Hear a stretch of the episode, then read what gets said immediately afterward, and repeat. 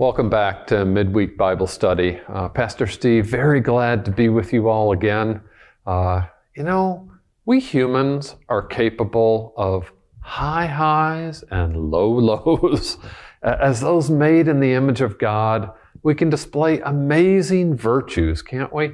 But as those riddled with sin, man, we can display awful vices. And Peter's high moment of declaring Jesus to be the Christ, the Son of the living God, is followed by Peter's low moment of doubting Jesus and rebuking him about his upcoming suffering and death, right? God has revealed this to you, Peter, is followed by, get behind me, Satan. And this week we're going to see David's high when he leaves things in God's hands, and it's followed by David's low when he takes things into his own hands. There are valuable lessons, I think, for us to learn from both the highs and the lows here. If you're following along the outline I sent, you'll see David's high in chapter 24 under the headings David spares Saul, David speaks to Saul, and David swears to Saul. And then you'll see David's low in chapter 25 under the headings David angered by Nabal, David appeased by Abigail, and David avenged by the Lord. So we begin with David spares Saul in 1 Samuel 24, verses 1 to 7. Once Saul has tended to that Philistine raid against the land that ended the last chapter, he resumes his obsessive pursuit of David, who is now in the wilderness of En Gedi. It's a unique rocky terrain with some fresh water. Saul and his 3,000 hand-picked elite soldiers set out against David and his 600 ragtag men. Right, they're outnumbered 5 of Saul's special forces soldiers to every one distressed, broke, bitter man who is following David. How's that going to turn out? Well, outnumbered, David and his men, understandably, are hiding way back in the innermost portions of a cave. And then Saul enters it alone. He needs some privacy to relieve himself. And David's men are whispering to him that the Lord has given David's enemy into his hands for him to deal with as he wishes. Here's your chance, David. Kill him. Get him. David, though, doesn't see it the same way, right? He does sneakily come up and stealthily cut a corner from Saul's robe. And even with that one small act, he is conscience-stricken that he's gone too far. Perhaps he feels like that was an act of symbolic rebellion, cutting the king's robe. But in David's mind, you see, Saul had been given his position by the Lord, and only the Lord could take it from him. God's will, you see, must be done in God's way. God's will must be done in God's way. As Jonathan had said back in chapter 20, verse 16, the Lord would take vengeance on David's enemies. David needed to leave things in God's hands and not take them into his own hands. So David restrains his men from attacking Saul. He not only doesn't attack him, he keeps his men from attacking him. And Saul strolls out of the cave, safe as could be. Interesting, isn't it, that what David's men see as providence, God is giving your enemy into your hand, David sees as a temptation to wrongly lift a hand against God's anointed. They're looking at the same event, but they're interpreting it very differently. So when we face such situations, what principles can guide us to distinguish a God-given opportunity that we should pursue from a shortcut temptation that we should resist? Something for you to work out in your small groups. Brings us to our second section, David speaks to Saul. After Saul had gone his way, David emerged from the cave and called out to Saul, "My Lord, the king!" As Saul looked back, perhaps from a safe distance, maybe even nearing an adjacent hill, we don't know, David bowed down to the ground. He prostrated himself with his face to the ground. He respectfully questions why Saul has listened to those who suggest David is bent on harming him. No, he draws attention, David does, to the evidence that the Lord delivered Saul into David's hand right there in the cave. And he shows him the piece of the robe that he had cut off. And kind of like, That's how close you were to losing your life, Saul. And then David asked Saul to see, I'm not guilty of any wrongdoing or treason. You're hunting down an innocent man who hasn't sinned against you. And so David calls on the Lord to judge between them and to avenge Saul's wrongdoings. But as for David, he's not going to touch him. Though others had urged David to kill Saul, he spared him, and he would not lift his hand against his lowercase L Lord, because he is the uppercase L Lord's anointed. And he's David's father-in-law too. Let's not forget that as well. As the old proverb says, David quotes it, out of the wicked comes wickedness. You see, if David had been wicked, then he would have killed Saul on the spot. But Saul was the wicked one who was trying again and again to kill David, who was innocent. Well, David respectfully recognizes Saul's authority. He is the king of Israel. And he asks why Saul would pursue a dead dog or a flea. He's no direct threat to Saul.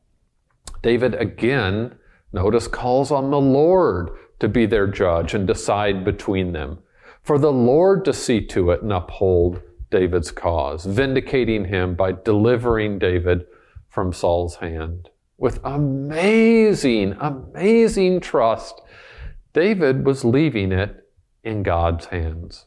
Way before, a millennia before Paul ever wrote it, David was living out Romans 12:19. Behold, beloved, never avenge yourselves, but leave it to the wrath of God. Brings us to our third section. David swears to Saul. David asks whether Saul turns back when he hears David's voice. Is that the voice of you, David, my son? He uses this term of endearment for his son-in-law. He's maybe softening a bit here. He even wept aloud, Saul did, and he does show some temporary remorse. In fact, he doesn't send his troops to go slaughter David and his men at the mouth of the cave. And Saul acknowledges that David is more righteous than he is. David's even repaid Saul good, whereas Saul has repaid David evil, right? Yeah, all those spears and murder attempts, yeah. He had given David evil. Well, Saul acknowledges that the Lord put him into David's hands, and he says, that's not natural for a man to let his enemy go away safe. He is astonished, and we are astonished, I think, at how David loved his enemy, prayed for those who persecuted him, as Jesus would teach us. So Saul calls for the Lord to reward David with good for the way that he treated Saul, and he says, maybe it seems like perhaps in others' hearing that he knows David will surely be king, and the kingdom of Israel will be established in David's hand. Just like Jonathan earlier in chapter 20, verses 14 and 15, Saul asked David, will you swear by the Lord that you won't cut off my offspring or wipe out my name when you become king? And David mercifully does swear to Saul, who then, Saul, returns home. But you notice David did not at that point come out in the open thinking everything was reconciled, since Saul had been known to flip-flop quite frequently, and he wasn't trustworthy. David took his men up to the stronghold. Chapter 24, big picture, is a high, right? As David leaves Saul in the Lord's hands. May we leave things in the Lord's hands as well. But right on the heels of that high of chapter 24 comes the low of chapter 25, as David takes things into his own hands. Well, first we're told that Samuel died and all Israel assembled to mourn him. Right? The stable spiritual guidance of this godly leader was now missing from Israel. And David has taken his men, we're told, to the wilderness of Paran, nearby, perhaps about a mile away in Carmel. We are introduced to a mismatched couple, if there ever was one. The husband, Nabal, is very rich. 3,000 sheep, 1,000 goats. He's also harsh and badly behaved. He's a mean, surly guy. And the wife, Abigail, by contrast, is discerning and beautiful. She's got great character and great looks. She reminds me of Sue. And David hears that it's sheep shearing time. That's a festive occasion for Nabal. So he sends his 10 young men to greet Nabal in David's name. He wishes him peace, right? Shalom to you, to your house, to all that you have. And the delegation is sent to point out the good treatment that David's group gave to Nabal's shepherds and his property, right? With a request for whatever you have at hand, you know. And he wasn't asking for a lot, right? It was only what 10 guys could carry back for 600. They request payment then for the protective services that they had rendered at the normal time to reward shepherds at the sheep shearing time. And some have suggested that David, is he engaging in a kind of a protective racket here? You know, extortion. Hey, nice spread here, Nabal. Yeah, it'd be a shame if a brush fire got started here. Could you spare any sheep for us? No, it's not like that. It's a request for a just compensation. And Nabal completely disrespects David and his name. Who is David, the son of Jesse? He's a breakaway servant, you know, which implies that, listen, David, you're running from Saul. You're not going to be able to go to Saul, the king, to get justice in this situation. Nabal rudely refuses David's reasonable request. There's going to be no sharing, notice, of my bread or my water or my meat that I have killed for my shearers to give to these men coming from who knows where. Scram, out of here, no. And when David hears the report of Nabal's words, he calls for 400 of his men to strap on their swords, and he straps his on, and they're getting ready for conflict. 200 are going to stay with the supplies, and these 400 are marching off. Nabal had made a potential friend into an armed enemy. But also notice what David did not do. He did not inquire of the Lord about how to respond. He did not inquire of the Lord about how to respond. Instead, he acts rashly out of hot anger. The same guy who would not take vengeance on Saul, who was trying to kill him, is now ready to kill Nabal for snubbing him over some sheep and goats. Like Saul, now he's taking matters into his own hands. David has not made the wisdom transfer, we might say, from the situation with Saul, where he left it in God's hands, to Nabal, where he's taking it into his own hands. As Alistair Begg reminds us, the best of men are men at best. And that's true of David. But thankfully, one of the servants explains the situation to Abigail. David, listen, he brought respectful greetings. They were met with Nabal's railing insults. And David's men had been a protective wall around Nabal's shepherds and sheep. And so they hadn't lost a thing, and they were good to us. And now disaster is looming over Nabal's whole household. He's such a worthless man. It's hopeless to even talk to him. You can't even talk to the guy. And remember, David is red hot. He's got 400 armed men, and they are marching toward Nabal's estate. And the outcome is not going to be pretty. But so often, as we see in the Bible, in this case as well, this servant, though a minor character, is of major significance as he brings word to Abigail. And we see then in the next section, David is appeased by Abigail. Abigail immediately takes action. She's loading donkeys with bread and wine and sheep and roasted grain and raisin cakes and fig cakes. Man, I love raisins and fig cakes. Whipping up a peace offering picnic in no time at all. Kind of like the Gerbers, right, with our church this Sunday. Food for 600? No problem. We got it. You know, the plan was the servants would start out and then Abigail would follow, and Nabal would not be told any of this. Well, just before Abigail met David, kind of under the cover of the mountain, David had been complaining about watching over Nabal's property for nothing, right? He's getting himself worked up over, he gave me evil for good, and I'm going to kill every male belonging to this guy by tomorrow morning. It's going to be a slaughter. A slaughter? Like, you mean like Saul and Doeg? You know, David the restrainer who had kept his men from killing Saul in the cave, chapter 24, now he must be restrained from killing Nabal in chapter 25. And thankfully, Abigail is the restraining force. She humbly bows down at David's feet. She asks for the guilt to be on her alone. She pleads for David to listen to her rather than this worthless fellow Nabal, who really suits his name, a fool.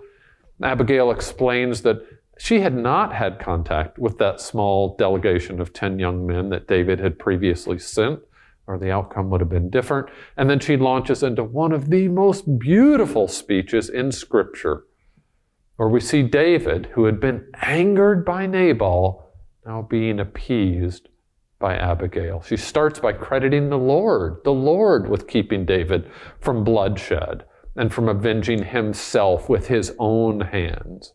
Abigail rightly says that Yahweh, the Lord, has restrained David from impulsive, vengeful blood guilt. Like Jonathan earlier, Abigail expresses her wish that David's enemies and those who seek to do evil to him would just be as Nabal. And just as Jonathan had sided with godly David over ungodly Saul, his dad, so Abigail sides with God's anointed here, David, rather than her husband's foolishness. She offers the gift of food and drink that was there. She begs forgiveness for Nabal's offense.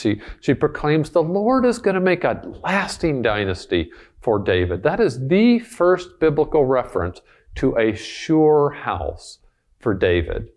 Because, hey, David, you fight the Lord's battles. You're not all about personal vendettas. God has called you to fight his battles.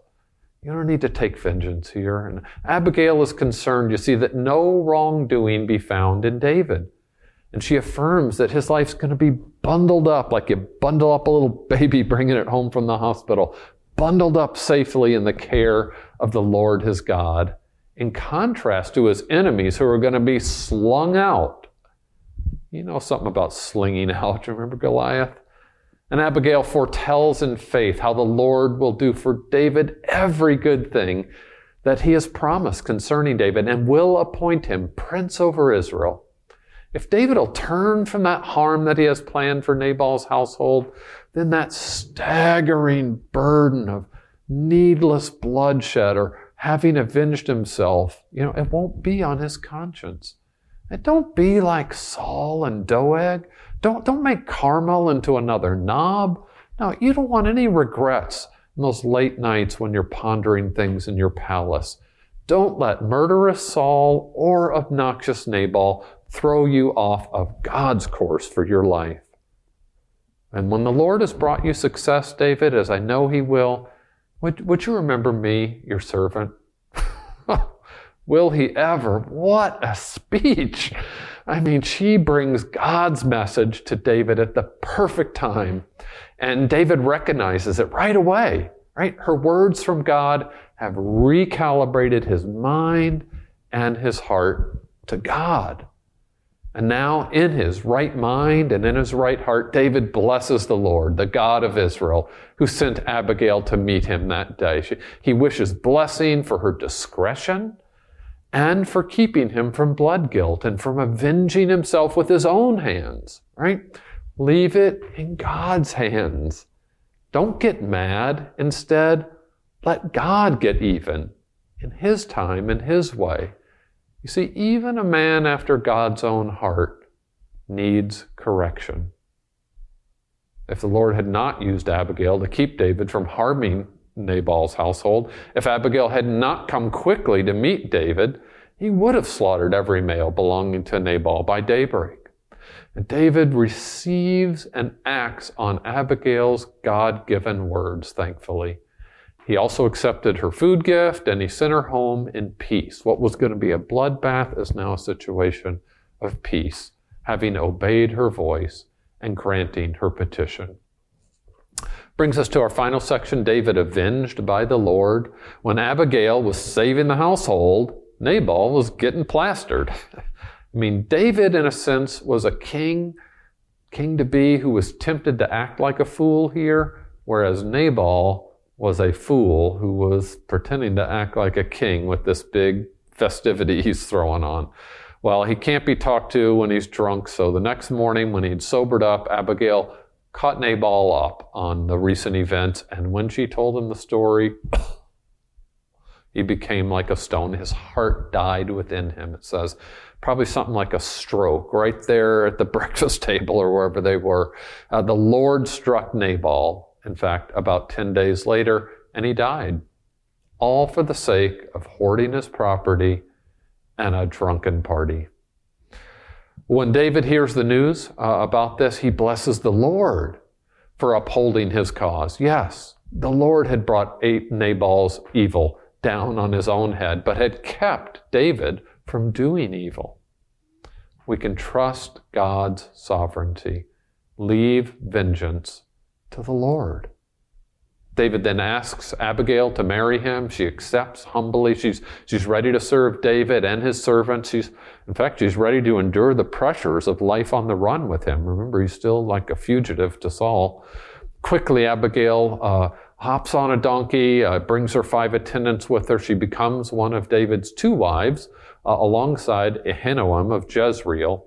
And then we have this note that Saul had given David's 3rd wife, Michal, to another man. Though we're going to see when we get to 2 Samuel 3 that David still considers Michal his wife.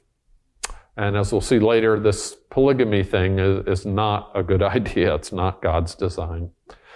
Big picture, though, looking back, one commentator says the dominant note of this chapter is that Yahweh, in his timely providence, restrains his chosen king from his own impulsive folly and wrong. Abigail is the Lord's stop sign, mercifully placed in David's path. I thank God for so often restraining my impulses to folly and to wrong as well. Let's pray. Father, you are a God of great mercy, showing mercy to Saul through David and showing mercy to David through Abigail.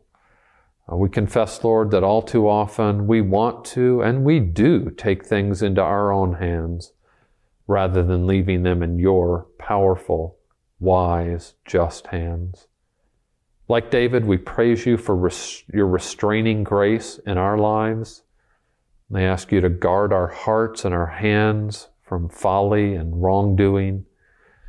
We are prone to wander. Lord, we feel it. So here are our hearts, Lord. Take and seal them. Seal them for your courts above, that you might be glorified through Jesus. Amen.